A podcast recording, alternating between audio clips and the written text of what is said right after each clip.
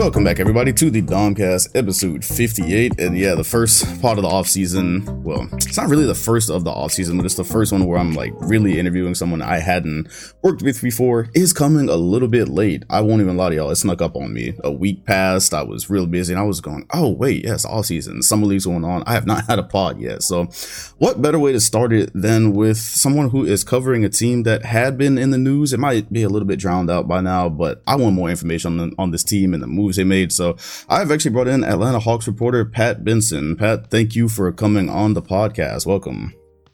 Dom, my man, I appreciate the invite. I'm so happy to be here. Long time fan, first time caller. Absolutely, yeah, and probably, well, I'm, i know for sure it won't be the last time.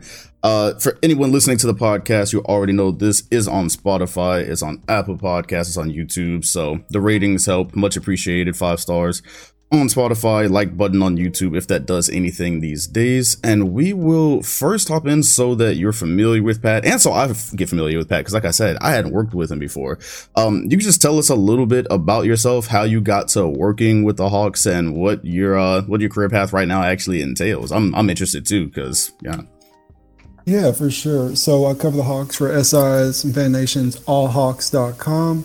So uh, it it hasn't always been a linear progression to get here. You know, working in the media, you're going to take some steps forward, some steps back, but um, really just um, I'll pick up in 2020. I started writing for Forbes. I covered the Hawks then, and then of course the the pandemic hit, league got suspended, and um, I was let go. Unfortunately, you know, during the um, the hiatus in action, and um, wrote a book, Kobe Bryant's sneaker history and then um, luckily that turned into a job that I have right now. So um, uh, definitely been fortunate, and uh, uh, can definitely say I've caught some lucky breaks.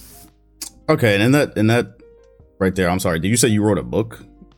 Yeah, yeah, yeah. So it's uh, Kobe Bryant's sneaker history, '96 to 2020, and it's something I wrote uh, during the the early stages of the pandemic. I guess um, I'm not sure if we're saying it's over yet or if it's just the new normal or whatever. But yeah, so I wrote it and uh, put it on uh, Amazon and donated the first year's worth of proceeds to charities, various charities, just because you know I wasn't really trying to make a profit off you know a tragedy. Mm-hmm. So uh, yeah, I mean, and luckily I met the uh, director and editor of SI's NBA and sneakers coverage during that process. And even after I wrote the book, man, there still really weren't there weren't that many websites or that many uh, publications hiring. So I uh, I reached out to my friend. I said, hey, you know, right now I see there's nothing going on with Atlanta.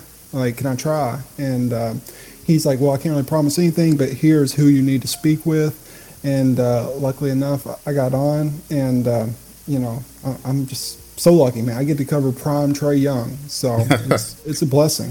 Oh no, absolutely. Prime Trae Young and now the DeJounte Murray too, which came yeah. out of nowhere because I, I didn't expect that trade. That's kind of where we'll be starting. But yeah, no, first of all, congratulations on that. You know, a couple of people that I've worked with so far, they've told me their paths to working with NBA teams and just kind of getting in where they fit in. And it's always a story like this. It's, it's just really cool to see. So, um, and the last thing with that was, yeah, I did see on your Twitter too. So you're working with the Hawks and you're also working with some sneaker coverage now, which I'm assuming is, is related to the work you did, correct? You're working, yeah. yeah. That, that's exactly right. So everything I've been doing with the Hawks has been on top of a 40-hour work week, doing a customer service job on a college uh, college campus's financial aid office. Mm-hmm. So man, there are times where I'd be coming in on little to no sleep, and I'd be typing articles while getting cussed out on the phone. So I, I, feel like the quality of content is only going to improve. And obviously, I'm a sneakerhead, so uh, I'm super excited to be doing both. Right, right, absolutely. Yeah, make sure we we link after the podcast. I get that link in and put it in the sure. comment section and description of this pod. All right, well, yeah, congratulations on that. Awesome to hear. Let's go ahead and start with the team that you are covering and what happened this summer, because that's kind of the questions that everyone is having surrounding the Atlanta Hawks. Like you said, covering a prime Trae Young had this run in 2021, getting to the conference finals, and we're going to talk about kind of the differences between that team and the one that came into 2022. But I think that we saw in the play playoffs. They got a, they got up against a somewhat healthy Miami Heat, and the it, the matchup was glaring. Like all they really had to do was close Trae Young out. The perimeter defense, they did not have another creator, and it got you know it got fairly easy for the Miami Heat to, to go on and win that series. I think that was a terrible matchup for the Hawks. So they go in and they capitalize this summer. Uh, we don't know how the fit works with Dejounte. Like there's questions about it, but they do it anyways because the cost, in my opinion, was not that high. It was Gallinari and some picks. Did you thought? Did you think that cost was really that much for the Atlanta Hawks to, to go and get a player like Dejounte? No, I, I, don't think so. Especially when you look, you know, we'll cover the Rudy Gobert trade later, but uh, when you compare it to some of these other trades and you look at what Brooklyn Nets are asking for Kevin Durant, obviously Dejounte is not on either of those two. They're not. He's not on their level, but still, uh, three first rounds, a pick swap, and then Gallo's expiring contract. I mean, that's that's really not bad. Just to harken back to what you said earlier. Uh, the Miami Heat not only did they beat the Hawks, but they beat them up. So they had to get better, and uh, so far they've done that this offseason. And I think Dejounte, um, he really is going to improve Trae Young's game. He's going to cover up a lot of the weak spots, and um, yeah, I think I think they swung for the fences and they hit a home run. Yeah, absolutely. Like I said at the beginning of this pod, hearing that Dejounte was even on the market was a shock to me. I got it after, you know, after looking at it a little bit. I understand why the Spurs did it, but you know, throughout this whole season and the season that the Dejounte had, I just didn't expect that to happen. Now, of course, the number one question everyone immediately has is Murray is not really a two. Trae Young has not done a whole lot off ball. So how do you see this fit on offense? Because on defense, it's quite obvious. I mean, this does really help. Just how Steph Curry had Klay Thompson in his prime covering his, his toughest matchups at PG. The Dejounte is going to immediately probably take over that. And that helps. You're going to have a playmaker. To have well, yeah, you're gonna have two playmakers on the floor, but I'm assuming pretty much the entire game you're gonna have at least one star level playmaker on the floor, and that's cool. But when they're together, like, how do you see this fit? What do you think Trae Young will be improving on to make that work? And are you worried about Dejounte off ball in the minutes that he has to not play catch and shoot, but we'll kind of have to adapt because this is much different than what was happening in San Antonio for him. Yeah, I'm sure there's going to be an adjustment period. It's it's not going to be the smoothest of transitions, but no doubt, like this this is going to benefit both players. Uh, one, we've seen just a little bit of Trae playing off ball, and when he does, he excels in that role. And uh, this is something he's excited about.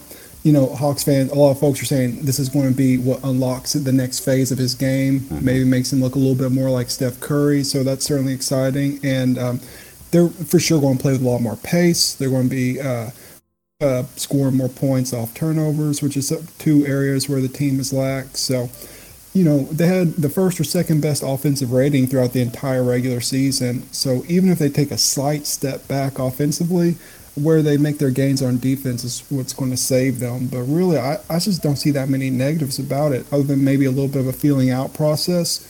This is an all around positive.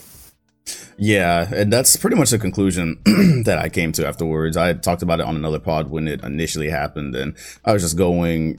I, I think that both of them recognize obviously the adjustment that'll be that'll need to be made for the fit, but what you get as an addition with Dejounte you you do this type of thing, especially if you're the Hawks and you're going. We were in the conference finals. The East got much tougher in just one year. Yeah. I kind of felt like after 2021, there was I, I, didn't I just never really thought that team with that specific roster was going to make that run again. And then obviously things got really hard throughout the season. So if you can make a move like the Dejounte for like you said a pick swap, uh, an expiring contract, and, and some other picks, you're you, you absolutely do that. So I think it was a smart move for the Hawks, and because of the Dejounte trade, I feel like trading Kevin Huerter more or less went under the radar. Nobody really had any kind of like dialogue about that. So, what did you think of that one? Because that I, I thought you know with, with, the role he had played in 21 and him being a shooter, I was like, okay, cool. So now they've got this on top of the Dejounte, and he's on he's a king like two days later. What what did you make of that trade? Yeah, Hawks fans aren't too crazy about that one. I think they made the trade just because there's a bit of a logjam in the back court. And honestly, it's starting to look more like a cost cutting measure because as soon as the Hawks completed that DeJounte Murray trade, they've gone out of their way to try to get wiggle under the luxury tax. They're going to be right there at that line.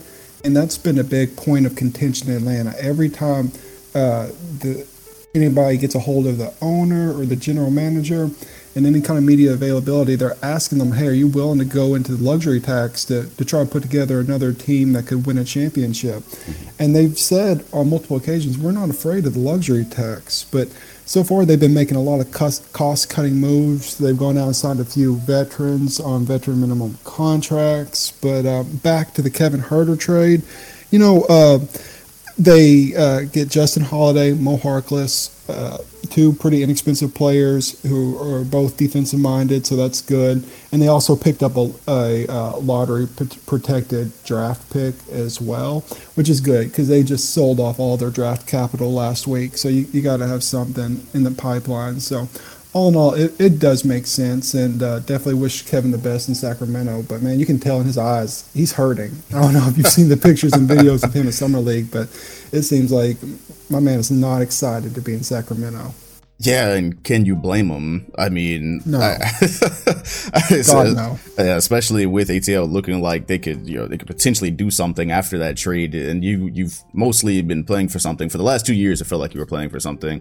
Sacramento, I, I see the vision. Well, all right, let me not lie. I don't see the vision because what they did, you know, with Sabonis, I felt like that was a very short term move. I do mm-hmm. somewhat like the offseason that they had. I like the way mm-hmm. Keegan Murray looks right now, so at, at least they might put themselves in contention for something something. But when you're just going to a franchise like Sacramento, there's obvious reasons that you would have some hurt in your eyes every time you're in public. But um, yeah, you know, more more Kings talk later in the summer, maybe for those y'all that are listening. If I could find somebody that covers the Kings, we'll we'll do such a thing. So I referenced the Hawks 2021 run a couple of times here.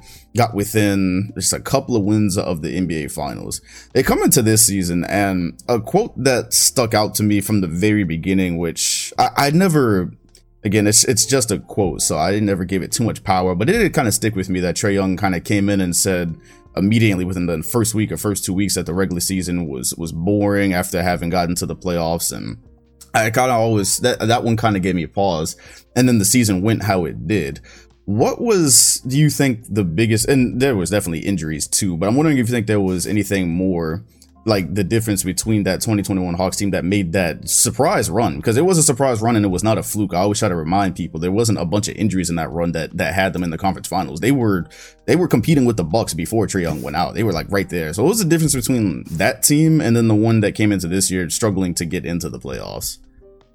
yeah, as always, you hit the nail on the head. They came in fat and happy, and of course, everybody's giving Trae a rough time because he had that that slip where he's like regular season's boring and then, uh, but even Clint Capela came out a couple months later and said the same thing. He said, "Man, we showed up at training camp and nobody was excited to be there."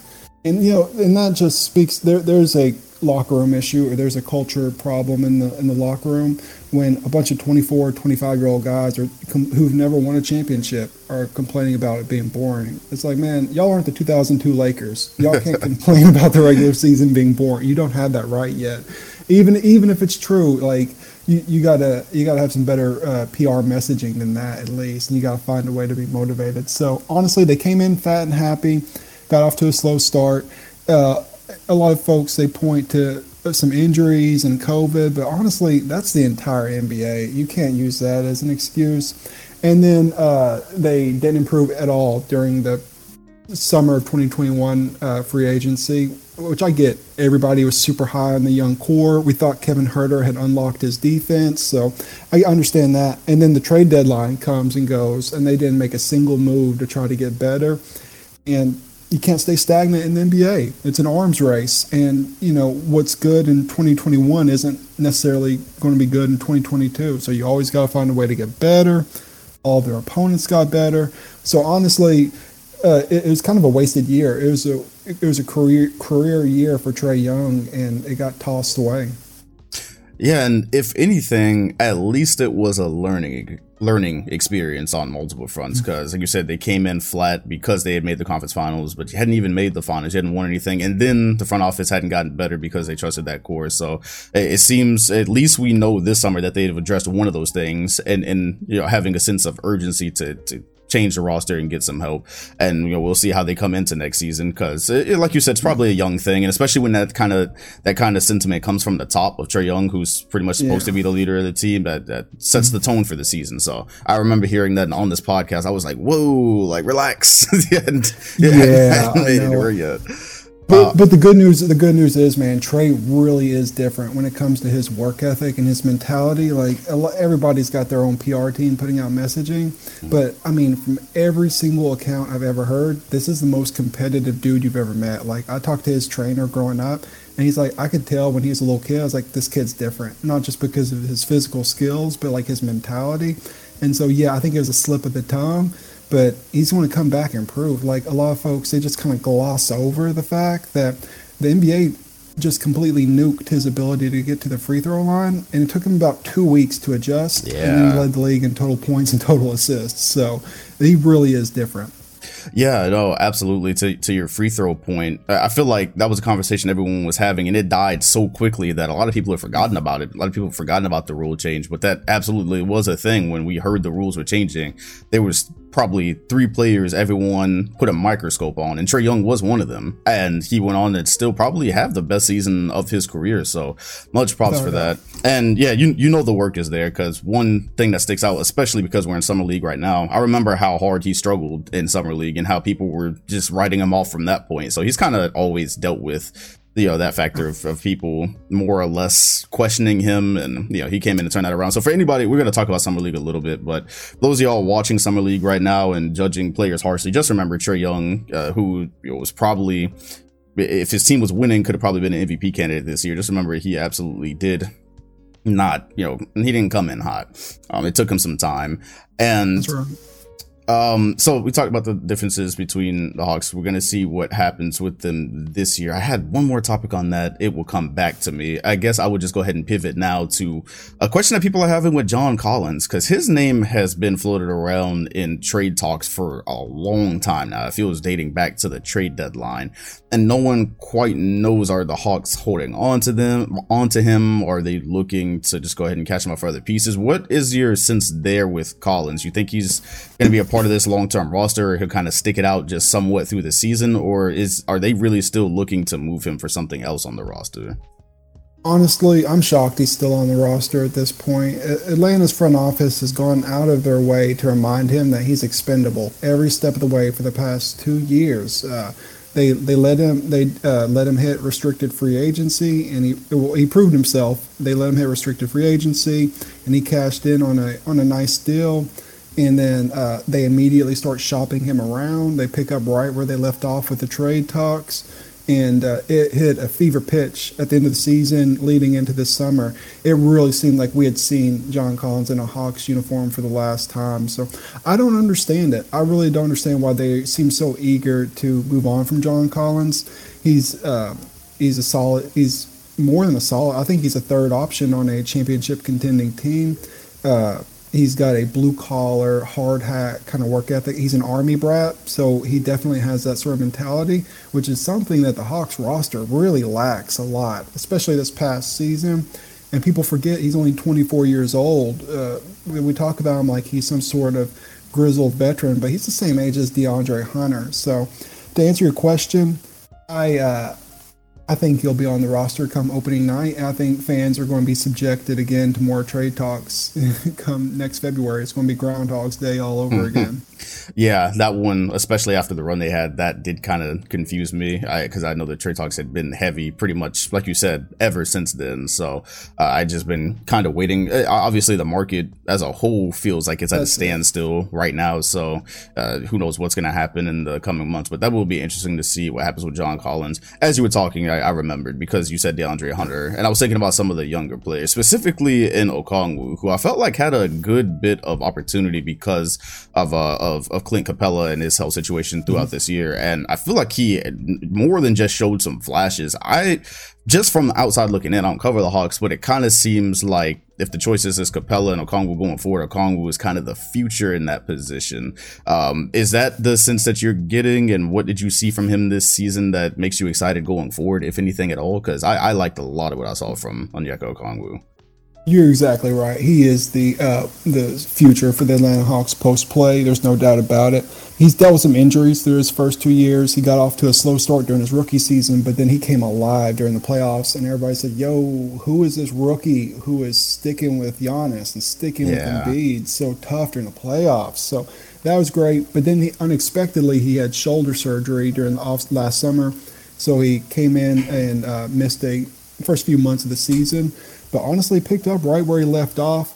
And I think that's uh, around a lot of the urgency to break up John and Clint is just because they want to make room for Okongwu. They do believe he is um, a future uh, part of the future of this uh, franchise. So, and they they got to make a move soon. You know, he's moving into his third year, and they got to find out for sure. Like, is he is he for real or not? And uh, and I believe he is. So uh, definitely a believer in him, a believer in his defense and his toughness. And um, he's he's undersized, but the he really is he really is a tough defender, which is something the Hawks can't afford to lose. Absolutely. Yeah, when you talk about young names on this roster, like Okongwu and Deon, DeAndre Hunter, that mm-hmm. was the other part of the the Jonte trade yeah. where we were going. Well, they didn't even have to dig into the youth really, besides the picks. Like they did, they got to keep the the exciting young talent on the roster and some important defensive pieces. So yeah, the Hawks are going to be really interesting defensively going forward. We know that that's a question that we have with Trae Young on that end of the ball, but you know you, have got a couple of defenders on this roster. You've got the Jonte to come in and, and really kind of take up for that now. So I am very interested to see the evolution in both of their games going forward.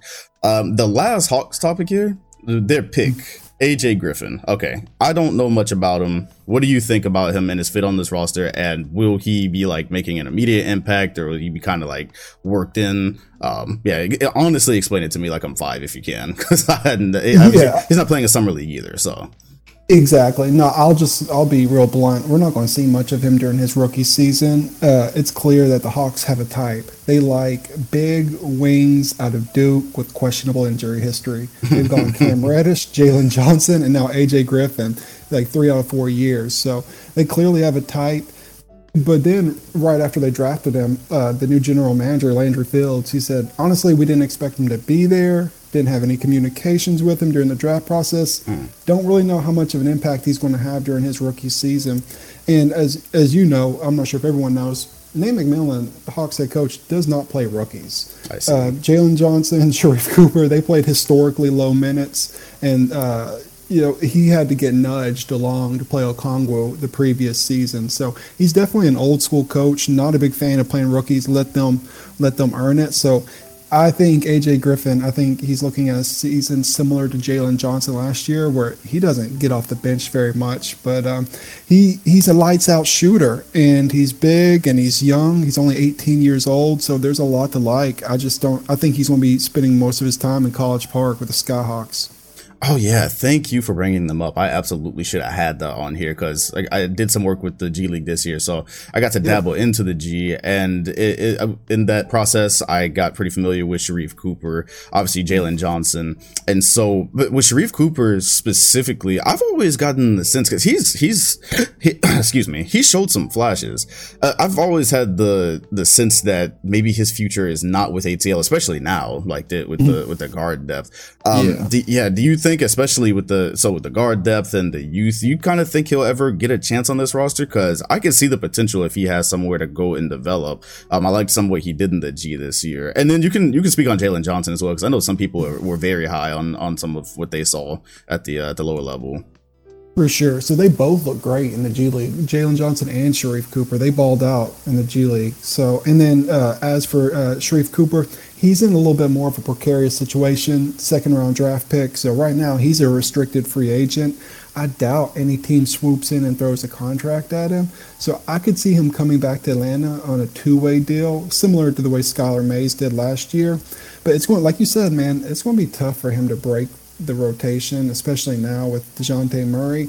And I, I, do think he's nice. I think he's got a future in the NBA. He's just got to find the right the right team. Like it's just, you know, a lot of things have to click, man. And you you can end up in the wrong organization and be a solid player. Like look at Cam Reddish, man. He got traded mm-hmm. to the New York Knicks, and now it looks like he's on on the fringe of the league just uh, just within a matter of a few months. So you know, I hope Sharife, if he doesn't get the opportunity in Atlanta, I hope he gets it somewhere because he is a nice player and he deserves to be on an NBA roster somewhere.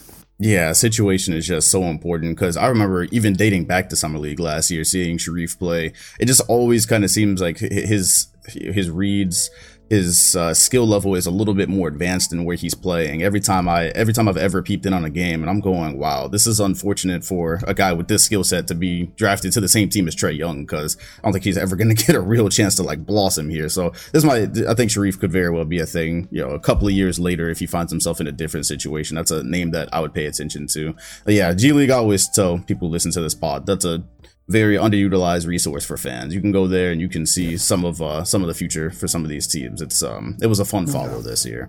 So that about covers the Atlanta Hawks. Definitely one of the more exciting teams this year, trying to recoup in what is now a, a crazy crazy Eastern Conference. So good on the front office for making those moves, and we will see what happens with John Collins because that is a very precarious situation. And if they do trade him, very interested in what else, uh, you know, what type of pieces they would be looking for on that roster. We will move into uh, getting your perspective on this Gobert trade because I did talk about it in the last pod. That was actually what my last pod was centered around. However, that was just my perspective. I did that one solo. I did not have a guest, and a lot of people are not high on this trade at all because of what it cost. It was so high that this happening at the same time as the Durant uh, trade request is it seems like it's thrown things out of whack because they're going, wow, five picks and players for Gobert. All right, then Durant, you got to give us, you have to give us your your entire front office. You have to give us everything, yeah. all of it. Um, so we'll we'll t- talk about Gobert and Mitchell, but what did you think of the Gobert trade for for both teams? Man, like you said, that price was exorbitant, and I think the timing of that with now Durant wanting out of Brooklyn, it couldn't happen at a worse time. you know, I don't know. I guess teams perhaps they're not going to get fleeced anymore for letting go of Star. No more Pau Gasol trades. So mm-hmm. that that is absolutely a thing in the past. I think I don't know who to credit. I don't know if it's Daryl Morey or if these uh, uh, front office executives are just becoming savvier.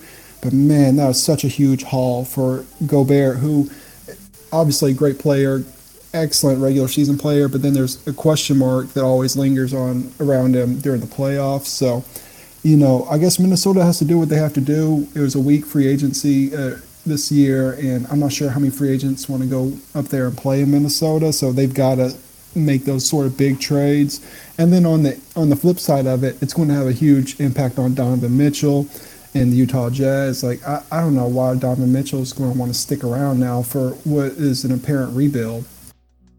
Yeah, absolutely. And you, you brought up a good point. It was more or less I, I feel like what I was saying on, on last pod was that if you're a team like the Wolves, I didn't bring up uh, the good point there that, yeah, what, what free agent ever really goes to the Timberwolves? Whoever wakes up and says, I want to go play in Minnesota, that doesn't happen a lot. So if you're a franchise like that in this ultra competitive Western Conference where these healthy teams are coming back, it feels like at a certain point you just got to kind of make a go for it move. And that's kind of, that's really what I thought they did. Now, KAT is going to be shifted to the power forward position. You got Gobert, who can hopefully be a defensive backbone. I know know the questions are throughout the playoffs, but my hope is that, and I, guess maybe the Wolves won't, won't be done in free, making moves this summer, but mm-hmm. my hope is that they learn from what happened with Gobert in Utah, and that yes, if you have him around a bunch of guys who are constantly going to get beat off the dribble, Gobert will be useless in yeah. the playoffs. Yeah. You, you guys will lose very predictably to the Clippers if if uh, you know if you can't stay in front of the ball at least some percent of the game. It's hard in the NBA in general, but especially when you, know, you were on the Utah Jazz. So I felt like it was a good move for them. Uh, and the package that the Utah Jazz got, it does feel like a rebuild. So they got some defenders, but I still don't know if Patrick Beverley is gonna play for them. Yeah, it feels like a restart pack, but we hadn't like I, don't know. Everything just kind of feels mysterious around Donovan Mitchell because he himself has never requested a trade, but we've also never heard him really commit other side uh, aside of the contract, you know, which obviously stars go get their money when it's there, yeah, exactly. but doesn't mean they actually want to be there. We've never actually heard him say I want to be here for a long, long time and we're gonna stay here. And I, I, don't know. It does feel like to me within the next year. I guess nothing. I guess everything is really slow moving right now. But it does feel like Donovan Mitchell's time is kind of it's numbered in Utah. Because despite getting some defenders, that, that doesn't feel like it's going to be a good team as it's currently constructed. I know some people might be on it, but nah, that's that's does seem like a rebuild. Um, so yeah, that's pretty much what we've what we said about Minnesota. Uh, the we did mention KD there and how the market is more or less at a standstill because he has requested a trade, which has been first of all that entire saga was was weird, but now it feels. What's your sense? Do you feel like KD is going to be moved this summer or at all? Because there's so many moving pieces to this. You have a MVP level player that has requested a trade. It's obviously a very toxic situation, but he's uh, he he signed a four year extension less than 12 months ago. It feels like yeah. so the Nets don't in theory have to do anything, but also if you get into a situation where for whatever reason at all, we started the year and both KD and Kyrie weren't playing, it, it feels like Brooklyn can't afford to be bad until they get some draft picks back because they traded everything. They traded it all for James yeah. Harden. And so yeah. until you get some picks back, it, it feels like even though they're dragging, well, they're not dragging their feet with it. The market is just, they're, they're waiting for somebody to actually bite. Um, yeah, it feels like you're still somewhat at Kevin Durant's mercy, which that's just the way it is these days. You're at the mercy of your star player uh, mm-hmm. when they when they want to request a trade or whatever they want to do. But yeah, what's your sense with this whole thing? Do you feel like he'll be moved? Do you feel like it's going to drag on? How do you kind of see this playing out? Not a specific team really, because obviously I don't yeah. think any of us have a clue where Kevin Durant would yeah. actually be traded at this point. Man, I don't think Durant gets traded, to be honest. I think he's overplayed his hand. I don't think he has that much leverage. I think the Gobert trade, the way that went down, I think that couldn't have happened at a worse time for everybody because now we find out that what Brooklyn's wanting in return for Kevin Durant, they want the trade haul, the end all trade hauls. It's like you're going to have to guarantee make your team worse in order to get probably make two teams worse in order to get Kevin Durant some sort of mega trade. And I just don't know who's going to do that. And I think KD's overplayed his hand on this one. It may be um, a little bit of a market correction to some degree of the player empowerment era because we see these dudes they sign a, a huge contract and then one to two years later they want out if I'm Brooklyn, I'm calling his bluff. KD's not about to sit out and pull a Ben Simmons. Right. He's under contract. I say, all right, buddy, we'll see you in October. And if you're KD, man, give it a shot. You got Kyrie, you know, if he's there. You got Ben Simmons if he's there. And I just don't, I just don't see it happening. You know, and so you know what's really weird is uh, I don't think it really makes a huge difference in this one scenario, but there's no trade clause in his contract. I just think he overplayed his hand, and uh, at this point, I think he's on their their roster come opening night.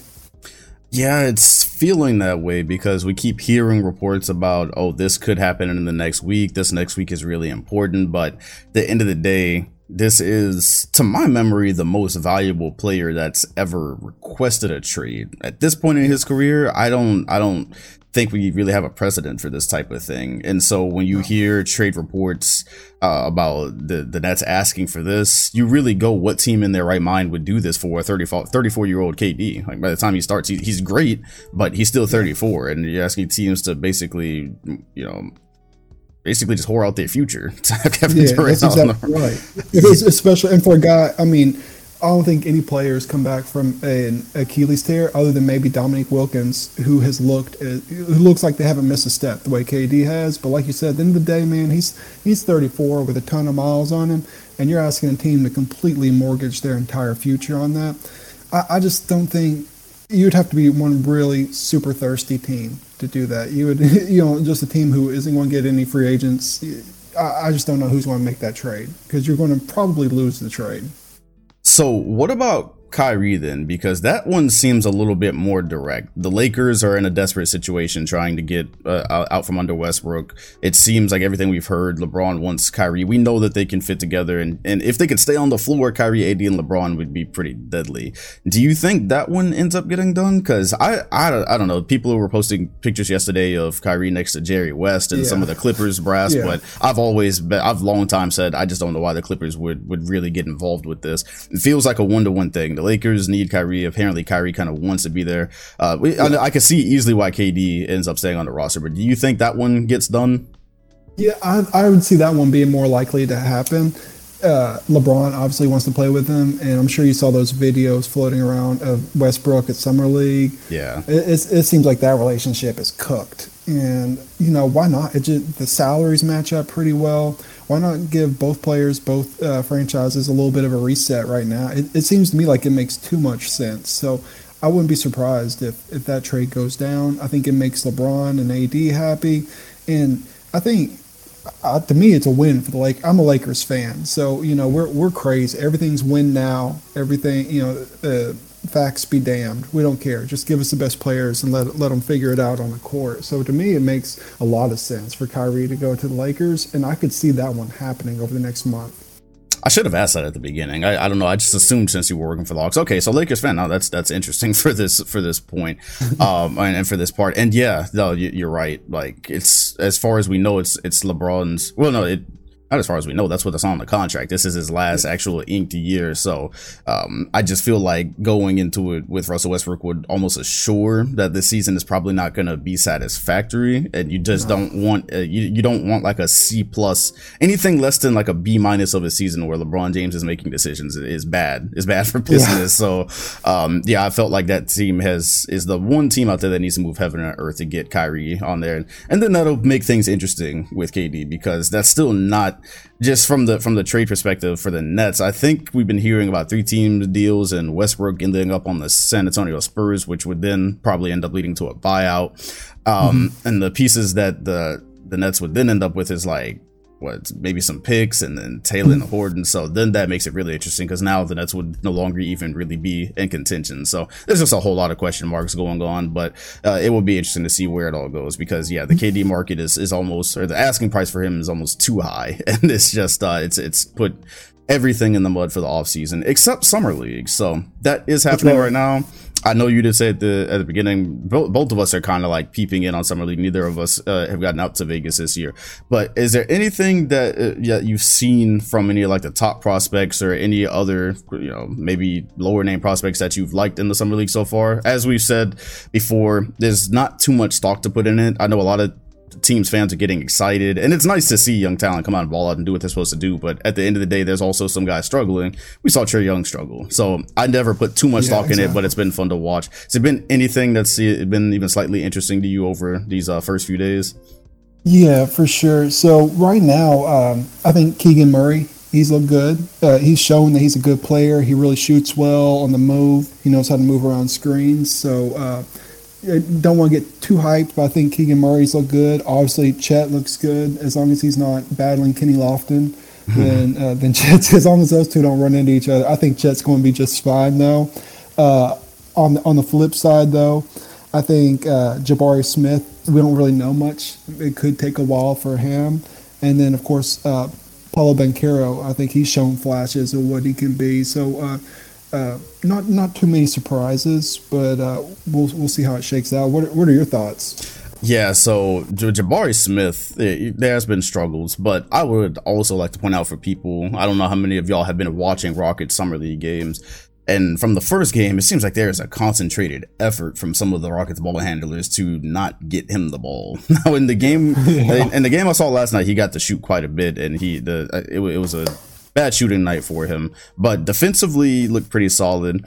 And uh, I would just say, yeah, there's been a lot of times where he's calling for like a, a handoff or something, and guys just don't even look his way. It's kind of it's kind of baffling because some of the guys that are actually on the Rockets roster right now, that he's gonna have to play with. So I did find that much interesting. Uh, Paolo Banchero, I'm in Orlando. I've never been a Magic fan, but I am going to Magic games this year. Again, there we I, go. I said not to get too high on on summer league prospects, but when a guy comes in and does what you what you kind of already saw his potential as in college, it I think then you kind of have reason to be excited because you look at Paolo, you're saying, okay, this is a you know this is pretty much your your modern day Ford and comes in is handling the ball. He's obviously gonna have to sharpen his shooting, but the skill level, my goodness, just not even just the offensive moves, but the passing right now.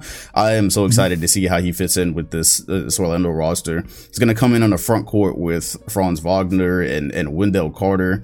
Um, if anything else, because there's a lot of mouths to feed in Orlando. It's a young team, That's but it. if anything else, his passing on this roster is just going to be just amazing to watch. So I I am excited as a as a Celtics fan. I should not be this excited for another team, but yeah. No, man, that's fair. They've got an exciting young roster, and if I'm you down there in Orlando, I'm definitely getting down there to some games because yeah. obviously they're not win now or anything, but they got some future stars on that squad. Yes, yeah, and even their second round pick too. Not sure how much he's gonna play, but uh, God, his first name is slipping me, but his last name is Houstan. He's a shooter, yeah, yeah. so that seems like it might be an interesting second round pick. So yeah, the Magic. I for those y'all that, that are listening right now, y'all know months ago I told y'all buy some Magic stock. That was before they drafted Paolo, so yeah. I I bought my stock early. You can't say nothing. Um, yeah, like you said, Keegan Murray. I that does make me question what the Kings' plan is with Harrison Barnes because they made that go for it move with Sabonis and that they're mm-hmm. trying to make the playoffs right now. And you know, Keegan being a forward and Harrison Barnes being there, and he had a decent season last year. Kind of wondering if they're gonna how, how much run Keegan's actually gonna get. But shout out to the Kings for doing the right thing and not drafting another guard because I feel like they just tried to get from under that problem by uh, trading Tyrese Haliburton and going with Fox and Davion Mitchell. So yeah, Keegan Murray very excited for that. Um, Chet, yeah. Also, w- for me in Orlando, I wanted to see them either end up with Paolo or Chet. Those were the two that I was most fascinated by. So I'll take Paolo, but Chet, my goodness, also going to be great. Um, number one thing that I, with him in the draft, I was just going, all right, I want to see what his defense looks like at this level. Mm-hmm. And so far in the summer league, as a rim protector, I see the potential. Him coming over from the weak side to get some of the blocks that he does, that is going to be fun to watch with this Thunder roster. Um, obviously, he, he and Josh Giddey together. Josh Giddey's out there. Shout out to him yeah. for playing in the summer league. He's one of those guys that uh, if he didn't play in the summer league, you could have understood. But his passing is just like it was all season. His passing is always on another level. It's the same way right now in summer league.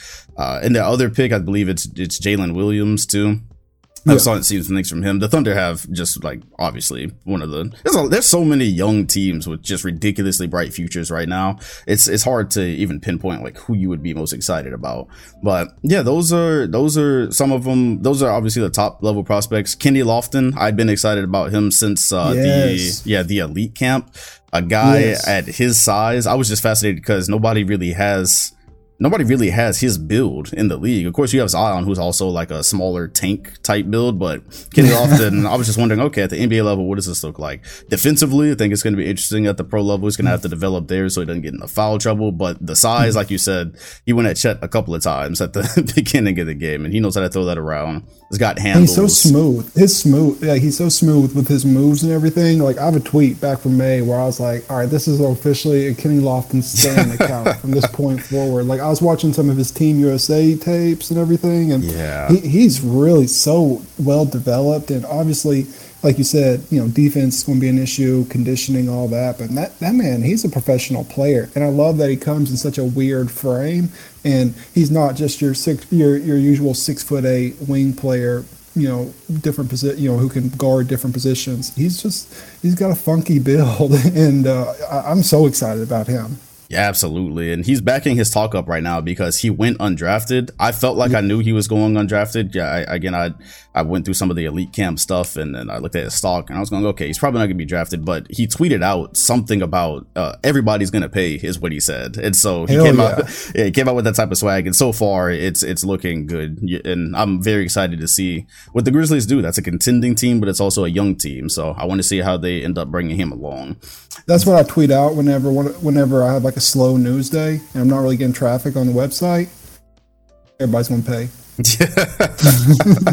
Everybody's gonna pay. Yeah, that's the slogan. I hope I hope that one sticks if he ends up uh, really doing something with this. The last prospect I would say I, I'm super excited about and have been excited about. There's a lot of names out there. Of course, you got Jaden Hardy, who had a great debut and ended up on the Mavericks. So that's a fascinating situation with them losing Jalen Brunson. He needs a lot of development, but I like what I saw because he pretty much fell in the draft. Uh, MarJon Beauchamp ending up with the Milwaukee Bucks. This is a young wing defender who, in his debut, showed a lot of potential. Uh, Cam Thomas was calling for, wisely calling for switches off of him because he's got a he's got a lot of length. He's got a lot of defensive grit, and that's exactly what the Milwaukee Bucks need. Really, they when Middleton went out, they lacked another they they lacked young legs that could really do something on the other side of the ball. They had guys who could space the floor, which he's going to have to work on.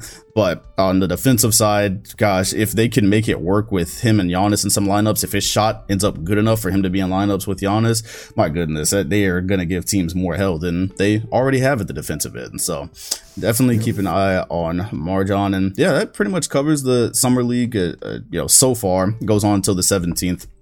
So we'll probably have more summer league talk on this pod.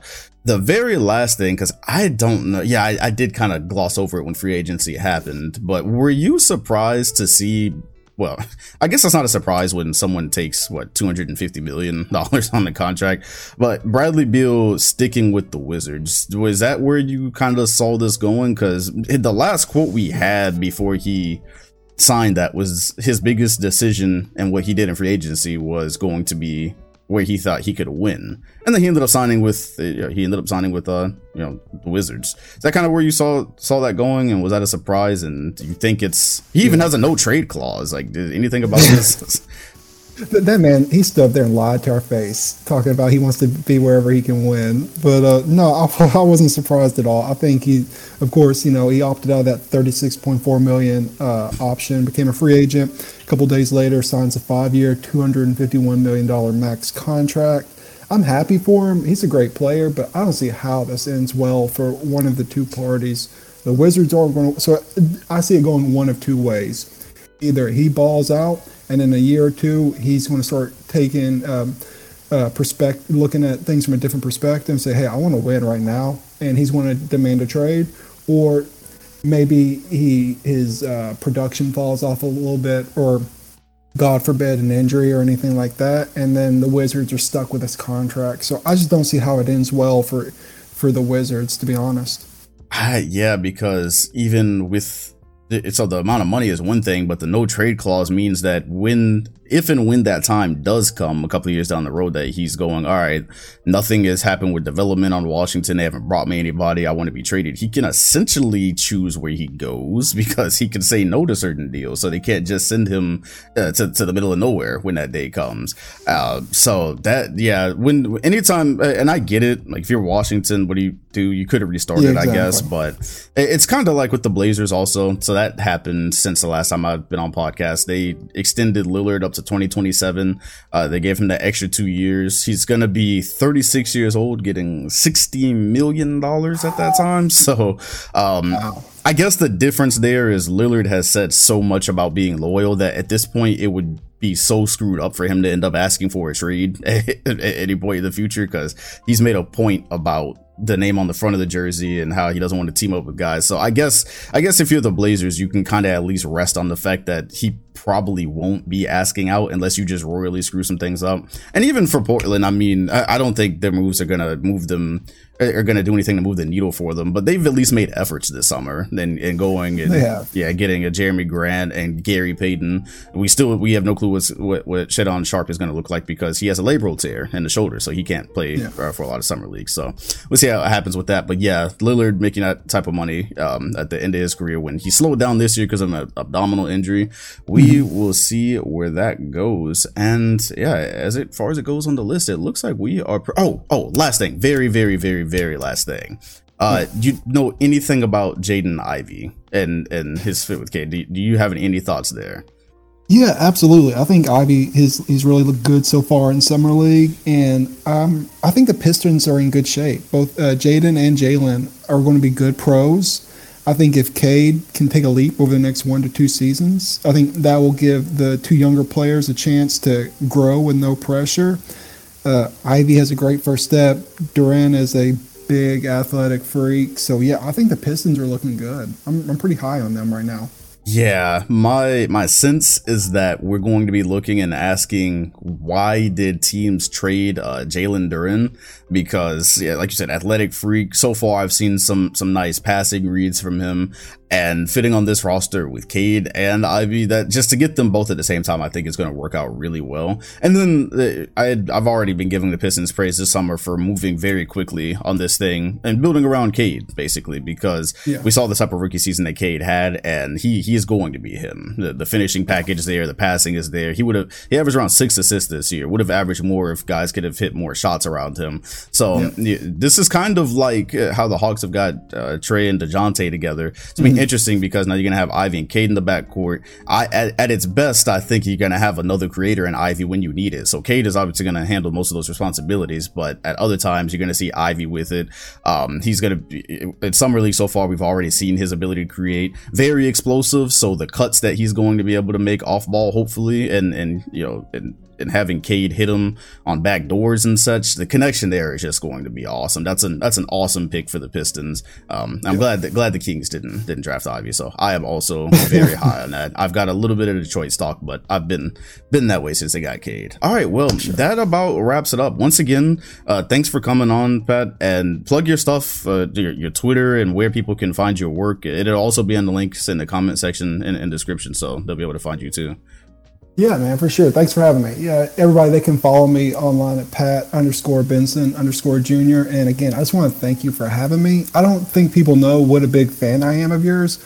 I've been watching your videos for years and watching you develop just from being a young man passionate about basketball into being a legitimate voice in the basketball world, seeing you interview legends, get flown out to different events, man. It's been nothing short of inspirational to watch you work over the past few years, and I just don't think you hear it enough. So thank you for having me.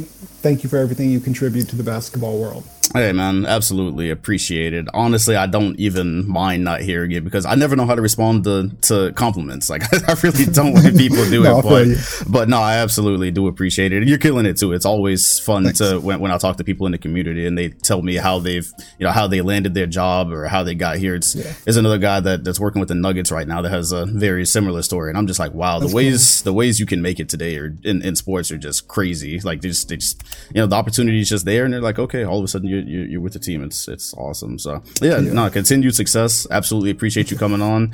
Uh, for viewers, you know this podcast is on Spotify. It's on Apple Podcasts. It's on YouTube. Hit the like button if you're on YouTube and the bell next to my name if you want notifications when things drop. I'm going to plug all of Pat's stuff in the comment section so you can follow him on Twitter, the book that he was talking about, and his his work on the net. Much appreciated, and I will see y'all on the next episode.